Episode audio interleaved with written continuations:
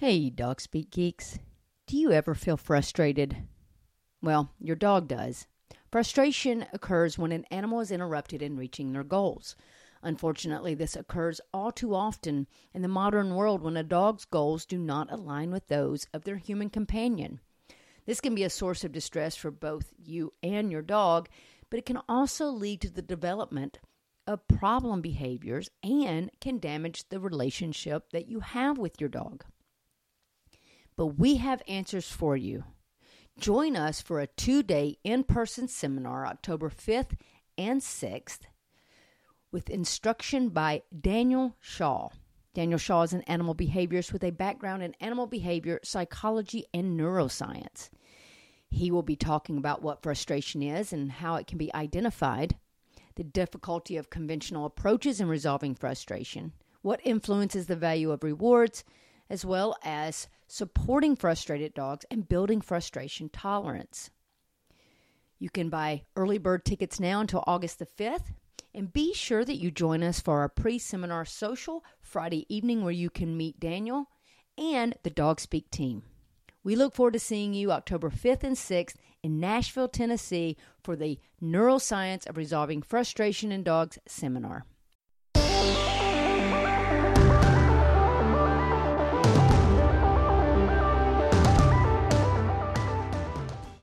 Hey guys, and welcome to the Dog Speak podcast. I am Nikki Ivy, your host. I am thrilled that you are joining me to talk puppies, dog training, real life manners, and more. Be sure to check out our Facebook page as well as our website at dogspeak101.com.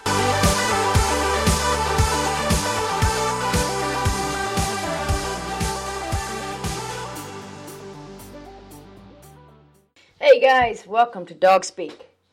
So glad to have you with me here today. We are going to discuss commands, giving commands, teaching commands, using commands, following through with commands, all those wonderful things that you need to know to help your dog be good when it comes to the real world. Not just following a command in the home, not just following a command in the kitchen sitting next to the cookie jar, but actually listening and responding to behavior or responding to commands on a regular basis. So let's start out with just talking about the basics. So, the basic commands that most people really like to focus on are sit, stay, down, calm, and heel. Well, if we look at those commands and we look at the behaviors that we want with those commands, we really don't have to teach many of them. And you're thinking, what are you talking about? Well, let's look at sit. Sit is actually a behavior that a dog does already. Sit is a self rewarding behavior, which means that when the dog sits, he finds it comfortable and relaxing, therefore, he does it on a regular basis. And he's actually been doing it since he was about three to four weeks old. So we actually don't teach dogs to sit, they already do it. Down is the same way. Your dog lays down all the time. Dog has been laying down since it was born. We don't teach a dog to down. They physically already know the behavior and it's already a self rewarding behavior. So, with those behaviors, we could simply capture them, reward them on a regular basis, and then put a little magical word with it. And a lot of times people try to put commands with their behavior before they get their behavior perfected. So I'm really big on capturing behavior and then putting a name to it. But there are also times that I can capture the behavior and name it at the same time. Let's take come as a good example. Your dog comes to you a lot, especially as a puppy. Your dog is going to come to you on a regular basis. Come isn't just a behavior that happens when we want them to. But come happens all the time. So when your dog is coming to you, you can simply reward that behavior and tell them, good come. Good come. Good job. Good come. And all they're doing is hearing this word with this excitement and with that reward and with that particular behavior. So you see that the majority of the things that we teach, dogs already know how to do. We just have to put our commands to it. So once you capture a behavior and you can get it on a regular basis, it's fairly easy to teach the command with it. Now, following through with the command is a whole nother ballgame. And we're going to talk about following through and the appropriate com- consequences and, and how to get those behaviors that you want in the real world. So, let's just take a little example of how I find most of my clients do something like sit. So, most of the time, clients get pups and they immediately will get a treat and they'll ask the dog to sit. They'll hold the treat over their head. After the dog's done jumping several times, it'll typically sit and the dog gets the reward. So, next time they do it again, sit, follow the same process, get the reward. Well, they do this typically in the kitchen by the cookie jar or with a treat in hand. So it gets to the point that when they go by that jar or they hold a treat, the dog automatically sits. And so then they take the dog out somewhere, ask the dog to sit, just simply in the yard, and the dog doesn't sit. And they think the dog's just being stubborn because the dog obviously knows how to sit because he does it in the kitchen all the time. The thing is, is that the dog does know how to sit. We've already established that physically a dog knows how to sit. But the dog doesn't know the word sit if the only place you're doing it is in the kitchen and he's doing it before you even have to give the command. I call that situational training. He understands sit situationally. He knows that sitting in the kitchen on that floor by that cookie jar usually always elicits a treat from its owner. But that doesn't mean that he understands the word sit. So you have to really be patient with your dog and to make sure they really do understand the word sit and not just situationally. So it's going to, you know, it takes a little time to mark that behavior and and teach that word with it. So you must be patient. But if you can start to capture your dog doing it. So for example, if I see my dog about to sit, I'll just say sit while he's doing it. Oh, good sit. And so I'm starting to associate that word with the behavior they were already going to do, just like with the come. And when you do this, it allows you to teach the behavior and reward the behavior at the same time, or teach the word and reward the behavior at the same time. And it allows you to do it without bribing the dog or luring the dog holding a treat. Because a lot of dogs will only notice it if you have a treat in hand. I've literally watched owners ask a dog to sit, and I've watched the dog look at both hands before choosing to do it. Why? Because in their mind, not everything is, is put in play in order for the rule to apply. So if a if an owner holds a treat above the dog's head, says sit, and stands right in front of them while they're doing it, maybe even slightly bent over towards the puppy, then all of those things come into play for the command of sit. The treat in hand, held up high, owner standing in front and bent over. So, what's going to happen if you're standing behind your dog with no treat in hand, standing straight up, asking your dog to sit? Will the dog sit? Probably not. Not until the dog understands the word sit. Not body position on your part, not hand signals by your part. We're going to get into those hand signals um, in a little bit as well, but your dog needs to learn the word, not a bunch of extra things. You don't need to do hand signals with a sit because then I can't get the sit from behind. So you want to make sure that you just capture the behavior. You can say it as the dog is doing it. I get a lot of clients that will say, "Oh, I need my dog doesn't know how to lay down." No, your dog definitely knows how to lay down. What you're telling me is your dog doesn't know the word down. So they see, well, I've tried everything. I can't get them to lay down. Well, if you just wait, they'll do it. And when they do it, capture it. Good down. Good boy. Good girl. Good job. Good down. So there you go. You've captured the down. The dog will start learning that, hey, my owner not just likes it when my butt hits the floor, but they like it when my belly hits the floor. All right, I'm going to start doing that as well. Any behavior you capture and reward on a regular basis will be repeated. And when it's repeated on a regular basis, it allows you to teach and have better timing on teaching that command. So when we name behaviors, once you get it consistently, just start um, watching for your dog to do it and ask for it when your dog is doing it. Now, obviously, there are some behaviors that we teach that um, I will start putting the command with to immediately, like stay. And the reason I do it with stay is because every behavior that we teach is action based. Sit is put your butt on the floor. Stand, stand up from a sit or down position. Down, belly on floor. Come, walk towards me, and come to me. Those are all action based, but stay is actually not action based at all. It's, it's the complete opposite. It's do nothing. It's stay in that spot and do nothing. And so I like to put the word with it to start with just to let them know that doing nothing is exactly what I want. And so in that in that situation I will teach stay, the command and the behavior at the same time. All right, so when we teach behavior and when we teach commands, not every behavior needs to have a command. Right? So we teach our dogs not to bolt out the door unless permission is given. We do not use a command to not bolt out the door. We only use a command to give permission for the dog to go out.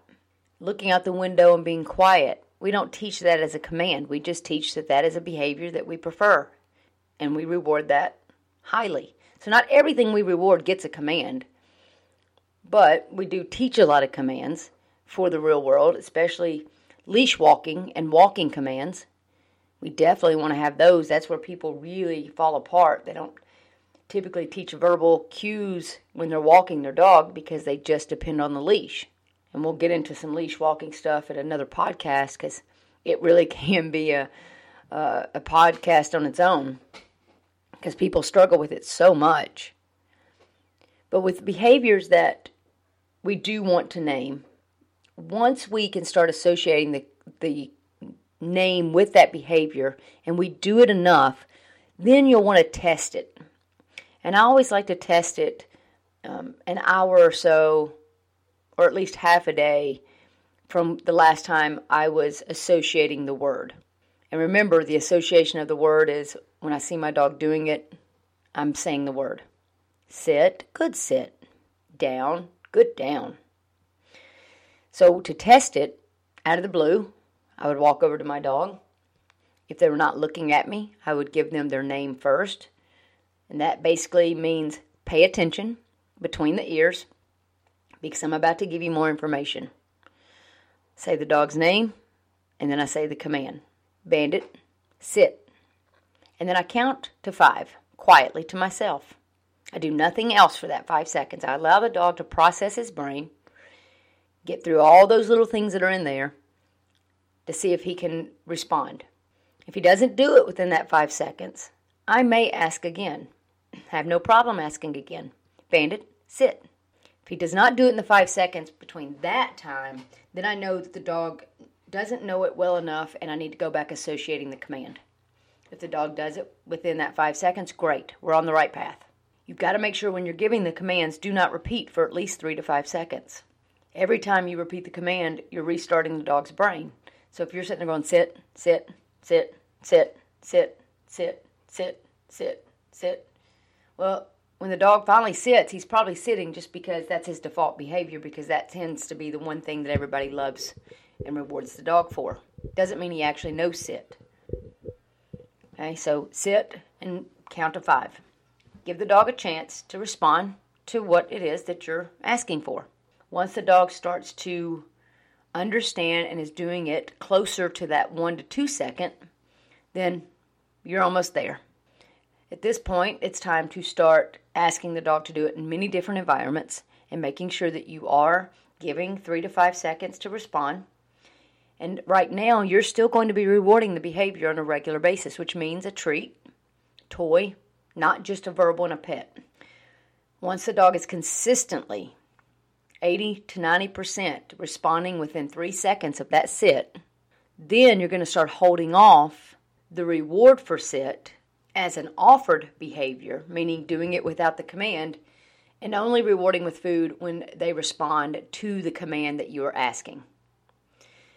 And then once the dog is consistently doing that, then you pretty much have the command and you just need to start using it on a regular basis in different places. And you need to really randomly ask your dog to do it the command shouldn't be just given when you're in a training session or trying to, you know, give the dog his food or a treat.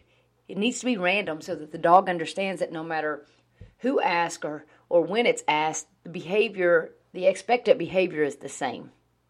if we are only asking in certain situations, then what we're doing is situational training, and the dog is not going to respond when you really need it. And I'm talking, you know, we want these dogs to respond in the dog park, respond to commands when there's a ton of things going on. That's the real world, not just sit in your kitchen for a cookie. The real world is sitting in the middle of the dog park when you ask your dog to do so.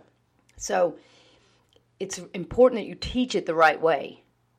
And then once you get the command there, now the consequences are to be put in place. And this is a fairly normal thing for puppies to go through. So let's say that I take my pup out and we're just in the backyard and I ask my pup to sit because I know that she knows it. And I give her three to five seconds. She doesn't do it. I'll ask her again. She still doesn't do it. Well, at this point, I know that she is tuned out and has other things going on. So, my consequence at that point is I'll bring her back inside and put her in her crate for 30 seconds. And then after 30 seconds, we go back out into the yard. We go back to the spot where I originally asked for the behavior, and I ask for it again. And we repeat this process until I get the sit verbally, which means no touching her, no pushing butt on the floor, no luring, no changing my behavior by making her look at me or make kissing noises or you know, tap her butt, change my fingers to where I'm pointing at things to get her to sit. Sit needs to happen verbally when I ask you to do it, no matter what I'm doing. Whether I'm laying down, sitting in a chair, standing up, standing beside you, standing behind you, standing in front of you, holding a, a load full of groceries, or I'm free handed. It doesn't matter. The dog needs to sit because they heard the word sit. Okay, so if I take the dog back out, ask the dog to sit, three to five seconds, dog doesn't do it, ask a sit again, three to five seconds, dog doesn't do it, we go back to the crate for 30 seconds. Now, if you're out and about doing this somewhere, then your timeout zone would be your car. Say I take my dog to the dog park, we get out of the car, I'm walking the dog a little bit, ask for a sit. Dog doesn't sit, ask again. Dog doesn't sit, goes back into the car. Because why? Well, simply, if my dog is not sitting right outside the car, then do I really think the dog is going to respond to me in the dog park with 20 dogs playing? Probably not. So I have to establish that when I ask you to do something, I need you to do it. I'm not going to change my behavior. I'm not going to get mad. I'm not going to start screaming and yelling. I'm not going to get physical. I'm just simply going to say this is this is what we're doing. 30 seconds, you get out of the car. We go right to that same spot. We ask for a sit. Dog doesn't do it. I'll ask again. Dog doesn't do it. Repeat the process. And depending on how many timeouts the dog gets, I may end up doing a couple of sits before I even get into the dog park. Just to get the dog to understand that you have to pay attention and listen to me when we're out in public. And again, your dog can be the most perfect little angel to start with as a puppy. And then she will go through the phases of, nah, I don't want to listen anymore. I have other things I want to do. Because she's trying to find her own way. So I know that inconsistency is going to be there. My job as the leader is to not be inconsistent myself, not to change what I do or my expectations just because the dog is not being consistent. Because if I do that, then I'm basically communicating to her that she's right. You know, this is a different environment. You don't have to listen to me. So you have to be very careful not to change yourself. We're really, really big when we're teaching to make sure the owners are staying the same. Not freaking out because your dog's not responding immediately. Your dog's not a robot.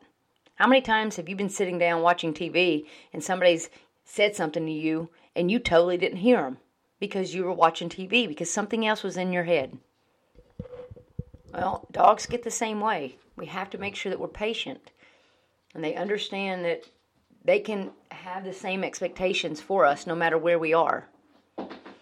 So now this command can be for anything.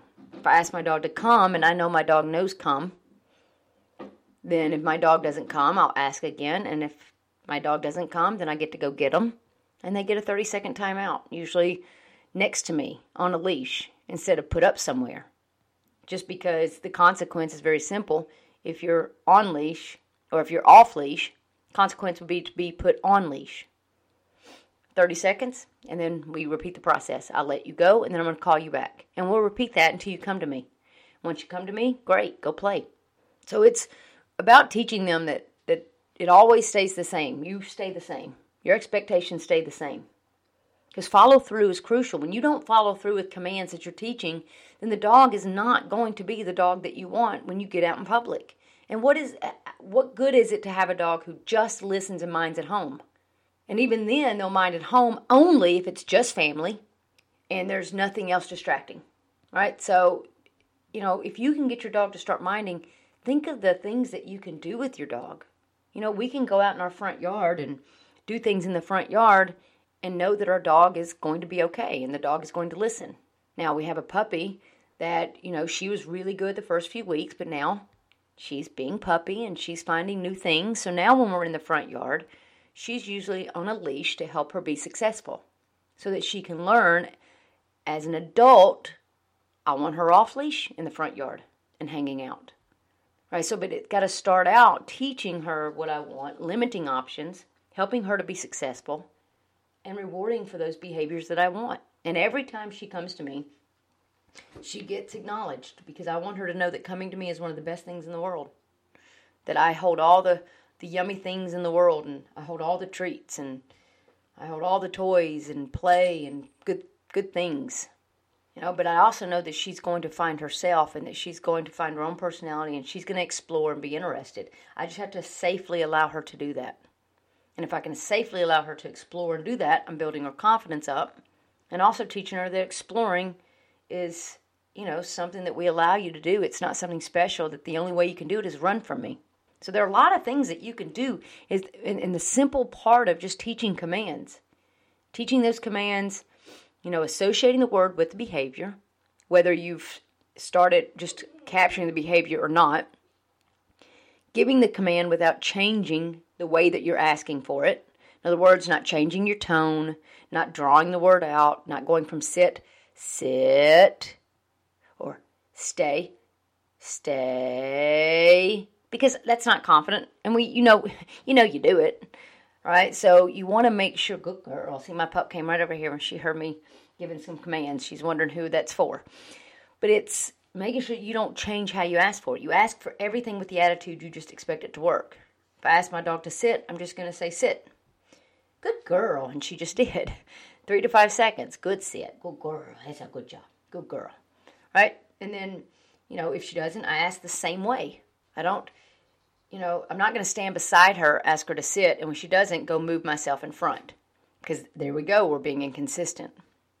Her behavior should not be dependent upon where my body position is. It should only be dependent upon what I verbally ask her to do. So next time you ask your dog to sit, don't go standing in front of them. Don't go leaning over top of them. Don't use extra body movements. All right, so let's go let's go into hand signals. So with hand signals, people get really impressed because dogs read hand signals. All right, really you should be impressed that your dog learns English because hand signals it's nothing but a body language and dogs are born to read body language. So they're going to pick up on body language a lot faster than verbal commands. So I don't use uh, hand signals for anything other than my stay command. I will throw in a hand signal just because I have found that it's been useful in the real world um, to have a hand signal without a verbal, but I will put the verbal in there as my main command. And so the reason I don't do is because I don't want the dog to have to look at me in order to respond to my behavior. If a dog has to look at me every time so I can give him a sit with a hand signal, I am wasting seconds. I'm wasting time especially with a come. If I'm using a come as a with a hand signal and I need my dog to come from running towards the road, by the time I stop the dog from running towards the road to look at me to get the come, the dog's already going to be at the road. I always want my dog to respond within three to five seconds of a command with just the verbal without having to see me, without wondering what I'm doing. Am I giving the hand signal? Do I have a treat in hand? Where's your treat bag? well, you're not standing in the right position, you're not right in front of me, so I don't really know what you want. Nope, I want my dog to do it immediately with the verbal, which means that I do the least amount behaviorally as I have to. And that makes a huge difference in getting a dog to learn to respond to the verbals no matter what. And when you do that, your confidence can build yourself so that you know that all you have to do is just say the command and your dog is going to do it. And it makes a huge difference. In the beginning, your dog's going to have quite a bit of probably some consequences in timeout. Remember, the crate is just fine for timeout because it's not about location, it's about isolation, which is why you can use your car. I can use a leash attached to the dog standing outside the dog park, and then the reward would be to go back into the dog park. Um, of course, you're going to need to, to get the behavior that you're asking for before you give them the reward. So, there are ways that you can do that. Just make sure that you are never pushing the dog's butt on the floor, pulling his legs out from underneath him, telling him no harshly, grabbing him by the face, um, using getting a treat out to lure him into doing it, or bribing him to do it. All right, let a dog figure it out. Every time a dog does it on his own and it gets rewarded, it's going to be a more powerful behavior and it's going to be a stronger behavior. And the more you reward it, it's going to be stronger. So that it doesn't fall apart in the environments that are crazy. So you just have to start doing it right so that your dog will learn to do it in the real world, whereas that's where we want to have it. And remember, as, as that leader, the most important thing for you is to be confident when you're asking for it. Give the dog a chance. Don't change your behaviors because maybe people are looking at you or your dog isn't being as good as you know it can be. Ask for it again. Dog doesn't do it, just put your you know consequence in and then don't forget to follow through. After the consequence you have to take the dog back and get the behavior you're asking for. If you don't you're not following through. The consequence the timeout is part of the teaching process so don't forget to go back and make sure that you are getting the behavior that you're asking without physically having to, to make the dog do it or change your behavior to do it all right so I hope that helps you a little bit with teaching commands, giving commands, and following through with your commands. You know, get those verbals. You know, get away from your hand signals. It's really not as impressive as people, you know, used to think it was. It's your dog learning English is impressive. Right? Your dog understanding the words that come out of your mouth, that's impressive. Hand signals, not so much, since they are born to read body language and they read body language on a regular basis. And if you've not listened to the podcast on dog communication, you need to listen to that because we talk about body language and how dogs communicate using body language. I mean, if you want to do hand signals, certainly, you know, go for it. But you have to have that verbal if you really want to have your dogs um, well mannered and response is quick whenever the dog is in public or in places that might be a little more distracting, you definitely want to have those verbals. And speaking of the verbals, one thing I don't think I mentioned, you shouldn't have to have a certain tone when giving a command. You shouldn't have to go sit. Right? I need to be able to whisper to my dog, could you please sit? And my dog do it. Right? Because when I'm in public, I don't want to be standing around in public asking my dog to sit. I mean, that's only making me look like a bully. The dog should not respond to you because of a tone. The dog should respond to you because he actually understands the word that you have put into play. Sit. Could you sit, please? Right? So that's what you're going for. So, no, you do not have to give a good firm tone to tell your dog to do something. Just talk to the dog. And feel free to use full sentences if you want. Just make sure that that keyword is in there. And that keyword is the cue word. And make sure that you know what you want when you ask for behavior. If I ask for sit, what does that look like? Butt on floor. What does down look like? Belly on floor. What does come look like? Well, the dog coming to me, getting close enough where I can touch him with my hand and then not leave me until I release. All right, so come isn't just come into this room. Come isn't just come near me. Come is come all the way to me, let me touch you, and I want you to not leave until I give you permission. What does stay look like? For me, stay is don't leave that spot. I don't care if you're standing, laying down, rolling over. I don't care. Just stay in that spot. And then we don't teach a heel. We teach just a relaxed walk with our let's go command. And we need to know what that looks like. Well, it just basically means don't pull me, don't trip me, and keep up. Those are my rules for walking. It's real simple. We don't make things complicated. We don't need to do military style heel. Nobody really needs their dog walking right next to them unless you're in competition. That's not enjoyable for anyone, especially when it's hot outside and you're trying to get a nice walk in before it hits 100 degrees.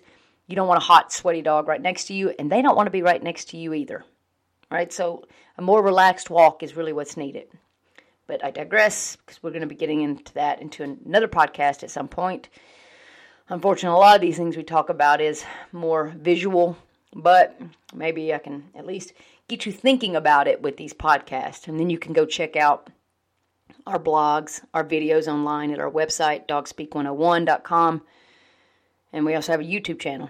So it's, you know, it's a way of, of at least getting you the information so you can start thinking about it and doing some things differently because I want you to have the best dog that you can have. But I also want to make sure that you're not being unfair to the dog to where you're saying a command and your expectation is different every time and that you're not following through with what you want with your expectation. That's not fair to your dog.